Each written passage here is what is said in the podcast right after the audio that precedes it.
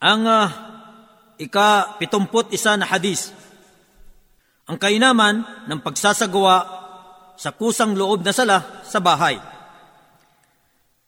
عن زيد بن ثابت رضي الله عنه ان النبي صلى الله عليه وسلم قال صلاه المرء في بيته افضل من صلاته في مسجدي هذا الا المكتوبه Si Zaid ibn Thabit, sumakanya nawang kaluguran ng Allah ay nagulat.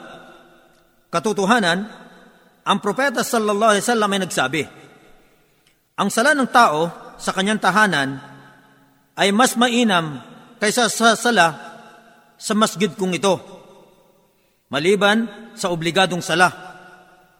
Isinalaysay ni Abu Dawud, hadith bilang isang libo at uh, apat.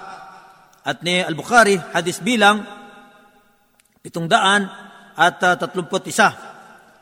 Ang tagaulat ng hadis na ito, siya si Zaid ibn Thabit Abdahak Al-Ansari, isang dakilang sahabi at uh, tagasulat ng wahi o kapahayagan.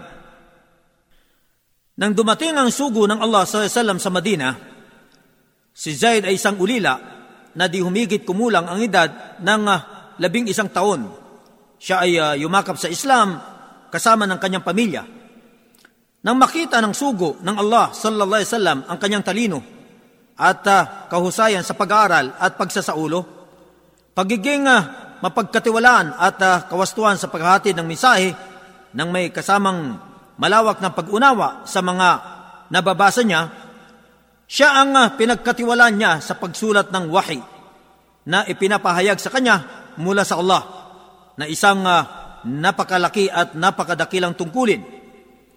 At nang ang sugo, sallallahu alaihi wasallam, ay magnais na ipaabot ang kanyang uh, pag-aanyaya sa mga hari at uh, prinsipe at uh, pagpapadala ng mga kasulatan sa mga hari sa kalupaan, siya ay uh, inutusan niya na pag-aralan ang ilan sa kanilang mga wika at kanyang natutunan ito sa maikling panahon lamang.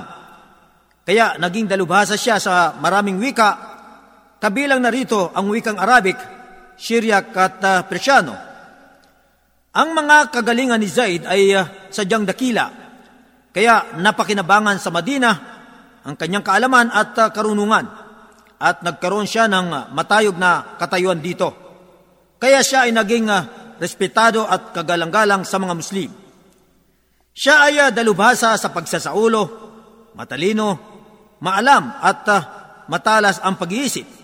At uh, siya ay uh, nakapag-ulat tungkol sa propeta sa Islam at uh, nakapagbasa sa kanya ng Quran. Siya ang uh, pinapahalili ni Umar ibn al-Khattab sa Madina kapag siya ay nagsasagawa ng Hajj at uh, siya ay uh, isinalang din niya sa paghahatol at naglaan sa kanya ng kabuhayan. Si Zaid ay nakapagserbisyo ng malaking katungkulan sa kanyang mga kasamahan sa pagtipon ng banal na Quran sa kapanahunan ng unang khalifa na si Abu Bakar Siddiq at uh, gayon din sa kapanahunan ng ikatlong khalifa na si Uthman ibn Affan. Siya ay uh, nakapagsalaysay ng uh, siyam na dalawa na hadis sa mga aklat ng sunnah. Si Zaid ay namatay taong uh, ika-45 sa Hijri sa edad niyang uh, ah, 56 na taon. Datapwat may nagsasabi na taliwas dito. Ang mga kapakinabangan sa hadis na ito.